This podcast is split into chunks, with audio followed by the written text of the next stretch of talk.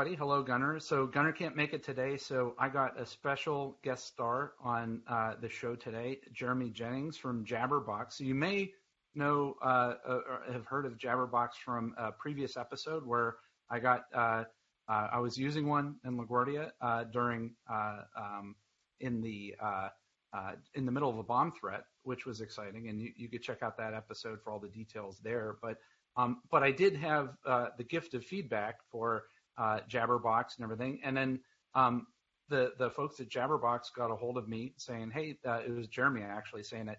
Uh, hey, thanks for the feedback on everything, and you know we're always trying to improve and and everything." So I thought that was like awesome, and I said, "Well, hey, Jeremy, would you like to be on the the podcast? Because I, I have this hunch that." Um, you know, he was solving a lot of his own problems with with the Jabberbox solution, which I still think is is pretty awesome. Uh, so Jeremy, welcome to the show, and and tell me a little bit about yourself. Uh, Dave, thank you very much. Um, first of all, thank you for the, for the uh, iterative feedback that we're always looking for with any product, and I think you know a lot about that. And it's uh, it's a pleasure to be here today. Um, yeah, Jabberbox is definitely um, a solution to a to a problem that I think we all have and exists in many different forms. Mm-hmm. A Jabberbox is an on-demand and reservable modular space, a physical space that gives you privacy in public environments. So we've been called a lot of things, um, a modern day phone booth, mm-hmm. co-working in a pod, even a reservable lounge for one, all of which are, are kind of true in their own in their own descriptions awesome. So how did uh, well go go ahead, keep on going. Well, how did how did you come across the idea for it? Were were you scratching your own itch, or or how did sure you across the idea? Sure. So actually, the the impetus of the idea, um, uh, a very good friend of mine, uh, one of my closest friends in the world, and uh, my co-founder now, it's actually his initial idea. So my partner and co-founder Brian Hackathorn um, as a former principal of Studios Architecture here in New York City, and really he's been involved in design, uh, design and construction his entire entire professional life, and kind of grew up in a in a in a, in a family that was uh, design build as well. So he was um, in between uh, locations in New York City, and if you're familiar with New York, his office was down in Soho, and he had a meeting in Midtown, and he he basically had you know, about an hour and a half to kill between meetings. Wasn't really enough time to go back downtown, and he was just looking to sit down and get some work done. And he came across uh, what's called a POPS location in New York. It's a uh, building arcade next to Grand Central.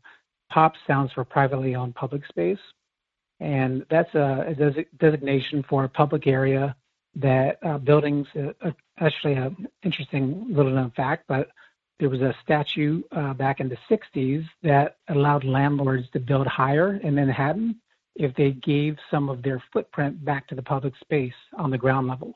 So you have these arcades and little nooks and, and private places all over New York City that are available to public and they're managed by the city, but they're owned by landlords.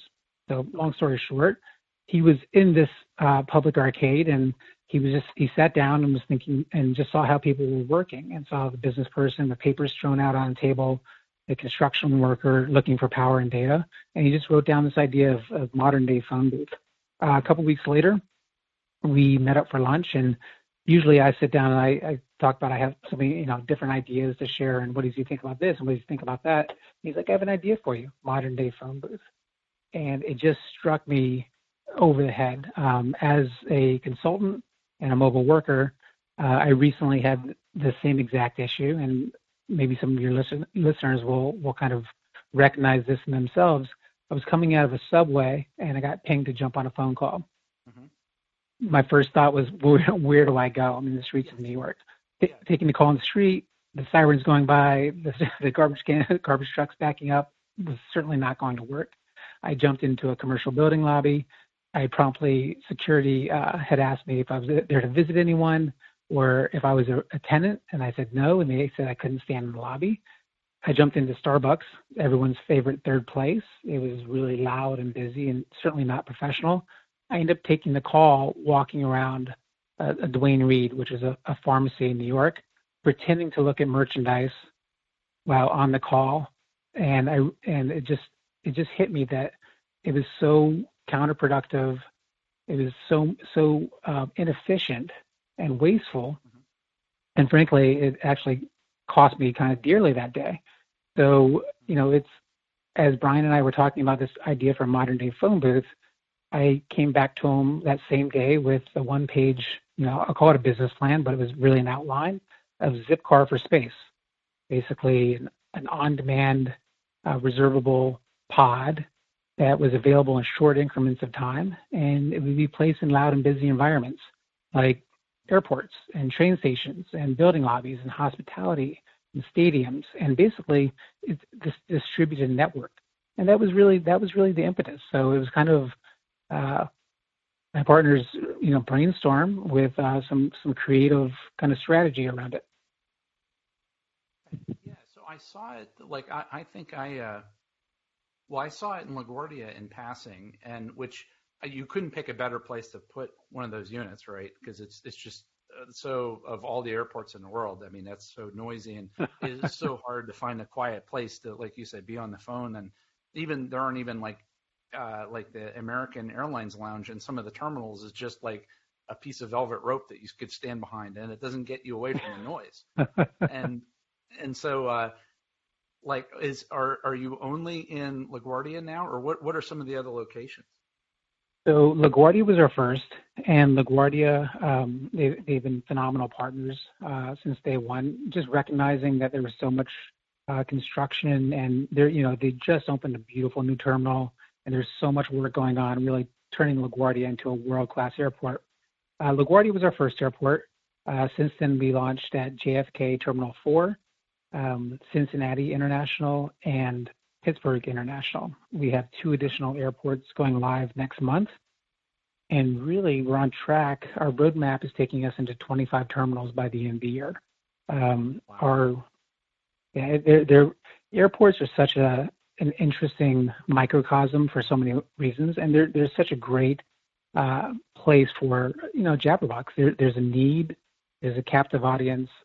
You're, you know, we we talk about really providing an enabled, a technology-enabled space that can empower people for whatever they need to do. So, as your private space for 15 minutes up to two hours. Yep. Yep. Well, that that was one of the things I noticed too. That uh, when I was in LaGuardia and you walk past, and you know, uh, there may be you know a couple people in there, maybe there's nobody in there and everything. Do you do you do any sort of like surge pricing that it's like just to get some activity in like let's say all you have four booths, all four booths are empty, so you'll sort of have like a a loss leader sort of sale to get some activity in there to show that hey, this is a cool happening place, and then you know units two through four they they increasingly go up due to scarcity. They they there's certainly uh, so surge pricing is on the roadmap okay. as well as um, really subscription. Both consumer and and enterprise. You mm-hmm. think about the whether you're traveling for business or traveling personally, and it's not just travel. Airports are kind of our our tip of the spear, so to speak, as far as our, our distribution strategy. Um, but certainly, going back to surge pricing, I think that's something that you know we're starting to experiment with. Uh, we we have the ability; these are completely unattended devices, and they are all remotely managed, controlled, um, and we have the ability to change pricing on the fly. And it's similar to your phone as far as you know sending out, and, and they're big IoT devices, really. Mm-hmm. Yeah, no, I can imagine like even uh, experimenting with price elasticity to figure out what is what is the right. You know, you do the the economic uh, math behind it of what's the best way from uh, uh a revenue generation standpoint to price it, and and um, you know to f- figure out what that sweet spot is of what the market will bear, and maybe New York City, maybe uh, you know more uh, uh, okay or willing to pay a higher premium than say like the Akron airport by my house. And um, so it's, it's probably all different everywhere, just like hotel pricing, right? Um, so that's that's really fascinating. So and you know, I know the other thing that when I did it, I I really enjoyed the part of like I could close the door and I could be on, you know, my video call because it is like so many times I've I've I know at least three times I've led video calls in LaGuardia where it was just embarrassing, you know, where it's like you're on mute the whole time and you you try to unmute, say a couple words, go back on mute, and hopefully you're heard. Um, but it's it's just so painful. But whenever I was using the Jabberbox, it was great. I could close the door, and um, you know, it wasn't 100% soundproof, but it was really good. And it was like for me as like an introvert of like having a quiet place to just uh, relax and and just like I uh, went to Starbucks across the hallway, got a um, you know got a coffee, and I I could do my thing, and and it was it was almost like being in a spa of like getting away from that that wear and tear and just like being in a quiet place for a little bit and for how noisy airports are. So I thought it was awesome. There's there there really is. Thank thank you first of all. That's that kind of feedback. Um, that's that's what we're what we're shooting for. That's certainly there's so much to unpack in, in, in what you just said, and I'll just kind of work backwards a little bit. But the you know we some some of the use cases that people have used the Jabberbox for, because again we're we're kind of providing we're providing the space. It's technology enabled but we're not prescriptive. We're not saying you need to go in there to work. You don't need to go in there to, um, you know, some some people have meditated. Uh, we we've I we've certainly been in there, and, and Brian and I would go to the airport at LaGuardia uh, pretty much every Thursday uh, during the launch, and then we launched last February, so we've been in, in LaGuardia a little over a year, and we would we would just watch how people engage with the product and what they did. Um, just last week, we had someone posting on Instagram. They were vi- they were practicing their violin. Oh wow! And the funniest thing about that, and, and I I was shocked first of all because I'm thinking about how to get that bow and it started moving mm-hmm. around. It's the second instrument. We had someone doing a trumpet last year. That's great. It really really was unbelievable. But um, introverts around the, there are so many introverts. I've you know Susan Cain has a great great book. Um, out that talks to introverts and ambiverts and extroverts and oh, uh, and how we're yeah quiet. She's you know quiet and quiet revolution. Mm-hmm. and she um you know it's it's amazing how many people have commented and sent us feed sent us feedback both you know to our to our website or email or even personally or posted something online and social just about having that they don't want to be in a public place surrounded by people doing all kinds of things that they just wanted to be kind of away from it all, and they just felt that way. It, it was a, a, quiet, acoustically sound, um, you know, pleasurable experience. So that that introvert piece really rang true. I think, and I think that's something that is uh, a lot more widely spread than even we realized going into it. The you know you mentioned soundproof, and that's something that we had asked all the time. So I figure I'd just expand for a second. We intentionally didn't design the product to be soundproof. Um, first of all, in order to be soundproof, you pretty much you can't have oxygen or air flowing through. So okay. we prefer to make sure there's some air flowing through, which I'm sure we'll yeah, talk about you, in a second. You're, you're looking for the repeat business, I guess. Right? yeah, certainly. They're definitely looking for repeat business. Um, and also, just from a health and safety standpoint, as you mentioned, you were in there during a, uh, a particularly tense moment. You want to have audible you want to know what's going on around you, um, yeah. whether that's an alarm or people yelling. So there, there's we um, intentionally designed to have a certain level of, of acoustic transfer.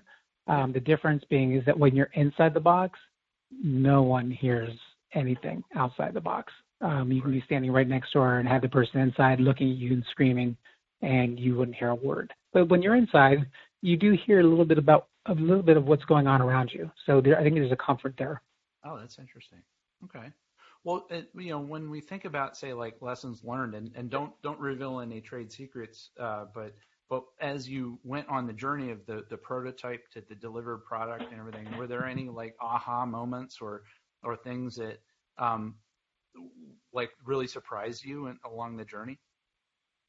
Every day, every day um, one of the things that I'm um, pleasantly surprised by and, and honestly shocked is probably one of the things I've been it surprised me the most.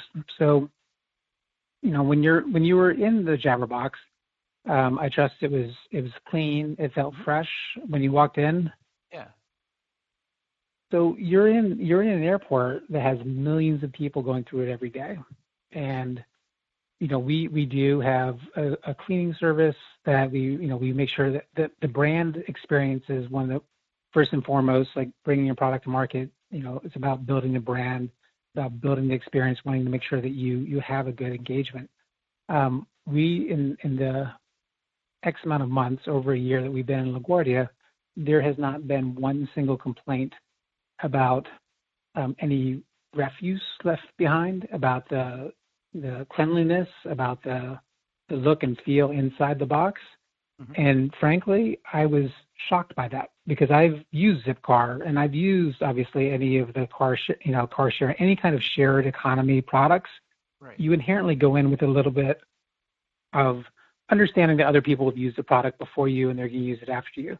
What I was surprised about um, is number is just I think when people get involved in that sense of, of community, that there are going to be people, there are going to be people coming after you, they take care of the product better.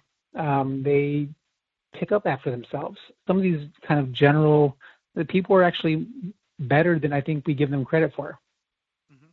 Yeah, yeah, I can imagine like the like a rental car, right? That is just like trashed and and it's like terrible, but no, I agree that when I was in the Jabberbox, it was it was pretty immaculate, and you know, especially relative to how like old and well worn uh, LaGuardia was. So um, it was a big contrast, which I think maybe that contrast, uh, you know, it's like I wouldn't have left stuff behind anyhow, but I was even more eager to make sure it was cleaner than when I left it. But um, why do you think it was uh, like that? There is that difference, though. I, I think that people are starting to, to the whole share, sharing economy. Like obviously, it's been around for you know, decades, and it's really even Zipcar was started in 2001. So if we look at that as kind of a major milestone in this sharing economy of, of assets and asset-light businesses, all the way up through whether it be the WeWorks of the world or the Airbnbs of the world. Um, I think that there's this general understanding, even even generationally speaking, that that products aren't meant to be products are meant to be used. And if you can maybe it goes back to a little bit of that sustainable mentality that if you take better care of a product it will actually last longer and you're not being as wasteful. So that would be one of my kind of thoughts around why. Yeah. Yeah. Yeah that's true. And even even like paying it forward too that it's like you know doing to others and it's like i've I'm going to leave it clean because I want the person to leave it for me clean whenever I go to use right. it. Right. It's a little bit social social conscious, which I think is a I think is a really good thing. Yeah.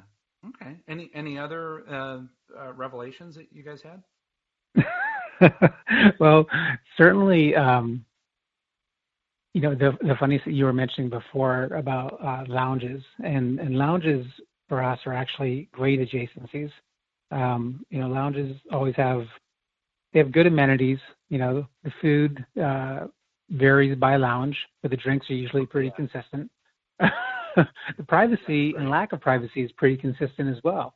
Um, yeah. So the same kind of traveler and the same kind of person that goes in a lounge um, is willing to use a Jabberbox. Our busiest units are actually near lounges, uh, which was hmm. is something that we didn't expect. Uh, a lot of a lot of the airports that are coming online um, soon you know we've been speaking to for for some time, and a lot of them had a lot of you know they really didn't want to create a competitive environment for an airline lounge. Obviously, the airlines are, are their largest partners, and yeah. there, there there isn't you don't want to create that animosity or, or some something that can mess up a relationship. So there was some some hesitancy around lounges, and that that being the jewel of most airlines. Well, the the lounges are actually even the people that work in the lounge are very are, are excited to recommend you know, oh, sir, if, you know, if you need to take that call instead of talking, you know, into your into your laptop to lead a call, mm-hmm. you can go in a Jabberbox and it creates a better environment for everyone. So that was mm-hmm. that was something that, that I thought was really interesting. Hmm. Wow. Yeah, I w- I wouldn't have thought, and and I would think that, um, yeah, there there are different things for the lounges where it's like you can, like if if you look at say like the star chart of the uh, you know, like the the ability to introvert, the the quietness and everything. It's like each one has our own pros and cons, and you're not like one is 100% better than the other one in all categories. It's it really depends on what you're using it. So yeah. Yeah, it, it's really based on use case. I, I know that when I was taking a red eye back from uh, Las Vegas after our conference, I was in I was in one of the lounges and they had some great reclining chairs that I could put my feet up and kind of rest for an hour and a half before the flight. Yeah. That was all that I wanted. I was very, very excited to be there.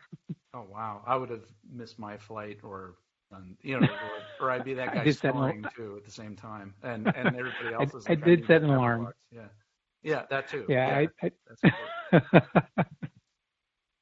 for sure. Well, great. So let's. So it sounds like you are a you know a traveler, and and and you know as as this sort of necessitated the need, and with um, I know like Gunnar and I, and a lot of the folks that listen to us, they're they're road warriors and everything, and they're always looking for ways to optimize their travel experience and everything. Do you do you have any tips for folks that uh, of the road warriors out there? Well, actually, I you know it's interesting. I think this is a I think this is somewhat well known, but I was really surprised. Last week, I was down in uh, in South Carolina at an airport for the day, and I was I, I met a, a financial advisor that's on the road. Uh, I want to say like almost 100, 100 days a year or so, and we we were we were talking at the uh, in the lounge, and then she didn't she knew about Priority Pass. Um, I don't. Do you have a Priority Pass membership? What is that? Okay, so my my my tip would be loyalty uh, programs, whether it be an airline or uh, affiliated, matter. And I think so. Priority Pass is actually a lot of people have memberships and don't know it. So if you have uh, it's a perk from like an American Express Platinum or a Chase Sapphire. I think there's one. I think they have a Mastercard or a Visa uh, program as well. But basically, uh, Priority Pass is a, a, large membership program that has somewhere around 20 plus million members. And what they do is they give you it, it gives you lounge access, uh, which is what mo- most people know about it. Um, and recently, they've been adding a lot of um, additional perks and program to their their membership. Um, so in this airport specifically, uh, they basically, if you pull up on their app and you pull up Priority Pass in the airport you're in, you see a list of different amenities and, and things that they give you. There was a restaurant there that gave you $28 worth of food yeah. for, for being a Priority Pass member. You could yeah, buy $28 yeah. of water. You could buy $28 of, you could buy a sandwich and a drink. You could eat it there. You could take it with you and grab and go. It didn't even matter. So as a traveler, and there's different ones. I know that at DFW, for example, they have uh, a perk where you can go to a gaming lounge. I think it's called Gameway, and you can play video games. There, it's, it's near the Del- it's in the Delta terminal, and you can play video games for like half an hour or an hour. Huh. So there's all kinds of different perks that they give you. Um, you know, and they, like I said, lounge access, different amenities, different types of things, and the fact that it's, you know, food and drink and uh, uh, above and beyond, it really becomes a, a valuable program. So Priority Pass is something that you probably have, and most people don't. I don't think use it at nearly as much as as they could. Yeah, I, I have um, heard of that. Where there's like, I know there, like, I think in the Cleveland airport, it's like the twenty eight dollars of of uh, food for as you're going through and everything, and it's like that's that's a pretty good deal. Yeah. It it really it really is. Um, you know, just um, you know, when I when I talk about loyalties and perks, like I think most most road warriors, most mobile workers, um, you know, probably fly a lot on the same airline, and and certainly uh, that has its its advantages. I, I would say there's probably upgrade you get upgrades or you know uh, early onboarding, things like that. That's a, a pretty simple one. But I think when you take that to the next level of getting things like um, a clear membership, yeah. uh, or if you travel abroad a lot, I was I was traveling to London quite a bit, and I got so tired of standing in line at Gatwick. The you know, it's funny because you're so used to buzzing through airports, standing oh, in in uh, customs for two hours you can register to be register uh, to go into London uh, for like I think it's like 50 pounds maybe. It you basically you can get a it's like a fast pass to to it's, it's almost like um, uh, the global entry for the U.S. Yeah. So if you have if you go to London a lot, it's worth the investment. It'll save you hours upon hours. Yeah.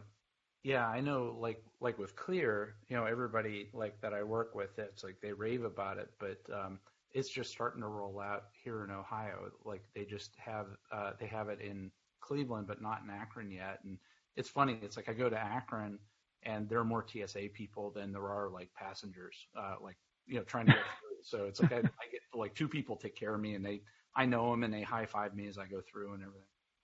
Um, so it's is it isn't it you know something that I was as as I was thinking about kind of you know airports in general.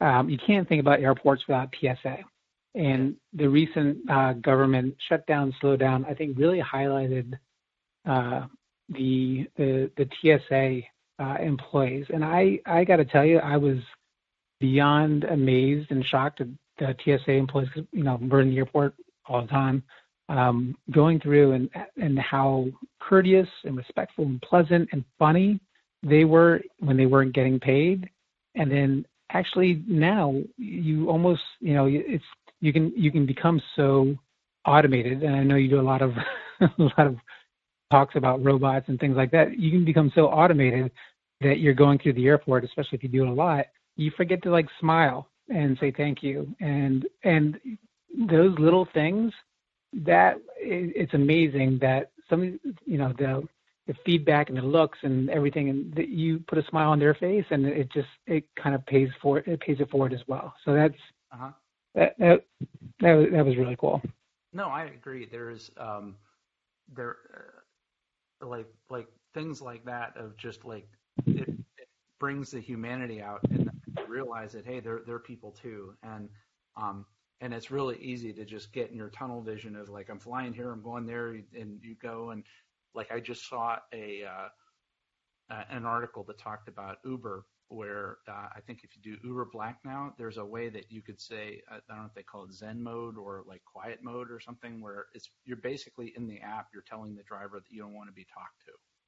And, and I'm just like, hmm, it's like it, it's like are is that to me is it is that dehumanizing or is it just like tipping the person off of like hey really i'm tired i just want to relax? And usually they could tell by body language and like if you're closing your eyes and your head is back or something that it's like you just want to chill but um but well, do you think about things like that and this like the gig economy and and you know people are like you know it's like treating people like like human beings is it's it's an inter- it's definitely an interesting kind of we're we're we're at a really um this interesting crossroads. I, th- I think about like Uber and I remember seeing an, an interview with Jason Calacanis and, and Travis, the founder of Uber, back in like 2011 or 12 or something, and, and they were talking about how Uber is going to be more efficient and elegant, and that solution is why uh, Uber will scale.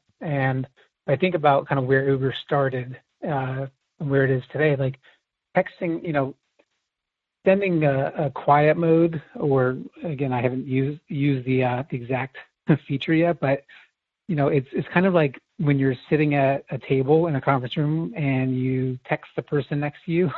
yeah. or like a family member at dinner is like texting you and you're sitting, you know, right across the table from them. Um, there is something about it, it may be more efficient, but there's there's a question of humanity. But then then I can see the flip side of it, saying, you know what, if if I don't want to necessarily speak to the driver, I don't want to put them in an un- uncomfortable position either.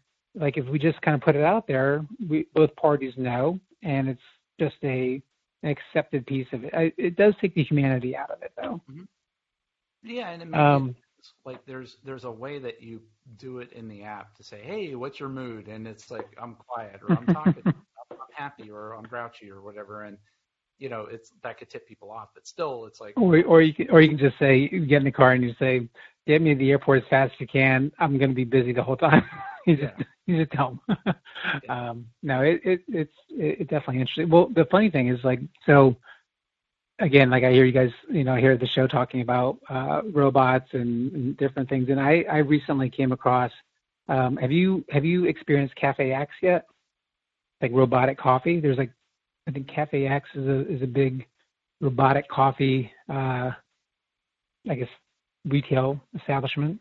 Um, they, they, they, I think there's a few others out there, and they're they're actually starting to go into the airport space as well as invention space and things like that.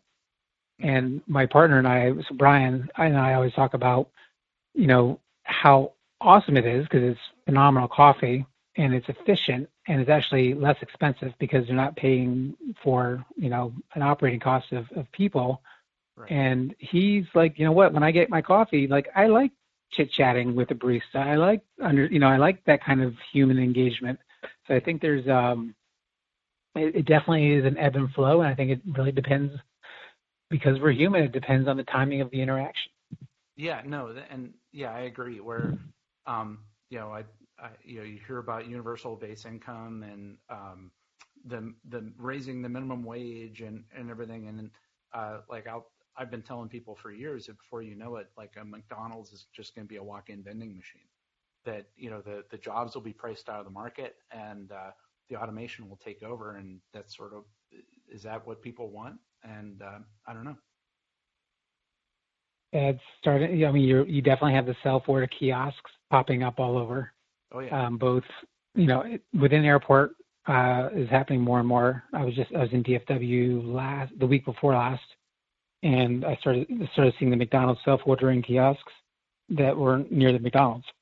Yep. And then now what's, what's interesting is there's actually different uh, airline, there's different um, aviation, I guess, services, uh, different startups that actually we're, we're, close with it will bring food to you. Okay. Uh, there's one at LaGuardia and JFK, and they're actually they've oh, grown pretty quickly uh, yeah. at your gate.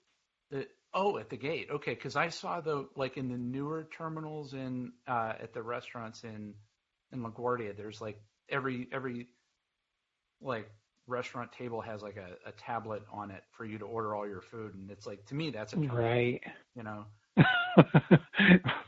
that it definitely is. uh You know that that that might be too many screens, but hey, everyone's got to yeah go, go in a certain direction no there's there's uh there's services that will you can actually order your food on your app and they'll bring the food and they actually just started serving like beers from like shake shack they'll bring it to your gate so it's uh if you're if you have a connection let's say you're on one side of the airport and you wanted to get shake shack for example for example um, they'll bring it to you which is which is pretty cool so there something that's interesting about airports, and I, I guess I can I can start preaching about airports all day, but they they're really really focused. They're becoming hospitality. There's this big, and I know most passengers would probably not agree yet, but there's this mega trend happening across, I think, all assets of real estate. So whether that's commercial, retail, residential, um, hospitality, that there's a hospitality element that's combining these, and airports are no exception. Airports are recognizing that the passenger experience and the passenger uh, amenities are are you know on the forefront of every single conversation that's happening within the industry. So how do we make the passenger experience better? How do we think about your day of travel? How can we make sure that um, you know, airports, and this is one of the reasons Jabbrrbox is such a, I, I think, I think an incredible tool is that airports are incredibly flexible yet rigid environments. There are so many things that people don't know that are in airports. Like most airports actually have yoga rooms mm-hmm. and meditation rooms, and they have refillable, you know, pro tip for travel, bring an empty water bottle because most airports have are now allow you know they now have like uh, areas that not only just water fountains but actually like refill stations. Mm-hmm. Um, so airports are really trying to cater to that experience and trying to you know let the consumer know that they recognize and appreciate their business because most people do have you know somewhat more flexibility and choice in, in where and when they go. Um, going back to that you know, our kind of our main thesis is that technology has facilitated mobility, but physical infrastructure hasn't necessarily given you the tools that you need. Mm-hmm. So we're we're part of that toolkit. Yeah, yeah, for sure. So where do you think, uh, as as we land the plane here, no pun intended, uh, where do you see all this going? Like if if you were to look out, I don't know, five, ten years from now, the whether it's the airport of the future or the, the business travel or the business meeting experience of the future, where, where do you see all that headed? I think that I think that we're actually much closer than than people realize. There there are companies now that are not only going fully remote, uh, they're going no HQ, and there are some that are extreme on that that curve that are that are no offices. But I think mm-hmm. the future of work and the future of mobility is very distributed, and I can see a day and age where you have um, it's it really becomes HQ or work or space as a service. So I think it all kind of goes back to um, you know SaaS platforms, and I actually think that that cloud computing is is kind of a, a, a correlation. Like I feel like we're in a physical cloud, so to speak, and I think it's going to go more in that direction. Like I think you're going to be able to pick and choose how, when, and where you want to work. And I think if you went out even further, instead of people going to the to the employment or to the jobs, the jobs are going to come to you. So there may be a day where you like this. It's kind of like gig economy on steroids. Like maybe you, you might have your you know eight to six, uh, three day a week, four day a week job, five day a week, but you decide that you're going to work out of the Jabbrrbox, and that while you're working there, you decide to pick up because of your skill set. The Jabbrrbox knows who you are it's um, you've put in a profile of the tool of the skills that you have and the type of work that you want to do, and and then while you're in there, you get pinged to work on a different project for an hour. That's going to take your unique skill sets because if it's not unique, it'll be automated. Right, right. Yeah, that's fascinating. It's, um, yeah, and we'll all get paid in Bitcoin too, right? well, I think I think that's a whole. That, we could go on for another hour on that one. I we probably have different answers a year ago compared to this year, but yeah. Uh, well, I tell you, didn't it just jump like? It, yeah, it had a pretty significant jump. Yeah, yeah. Time to get the, the last uh, fired up again. Yeah. yeah, it's uh, it's pretty unbelievable. Well, I certainly appreciate you landing the plane. I, I think that was a that was a great great uh great question. Yeah. So so I'll let you go, but before you go, you know, we mentioned a lot of things like Cafe X and the the Fast Pass and everything. Um, where should we send everybody for the show notes? Yeah, actually, so you're gonna you're gonna want to go to the dgshow.org for all the show notes, and I think hopefully you you know your uh, listeners enjoyed the episode. I really had a great time. I hope you did. Me too. Me too. And and uh, hopefully uh, everybody in the sound of my voice is listening to this inside of a Jabbrrbox. that sounds great. I really appreciate it. Okay, Jeremy. Well, hey, thanks a lot, and we'll catch everybody later.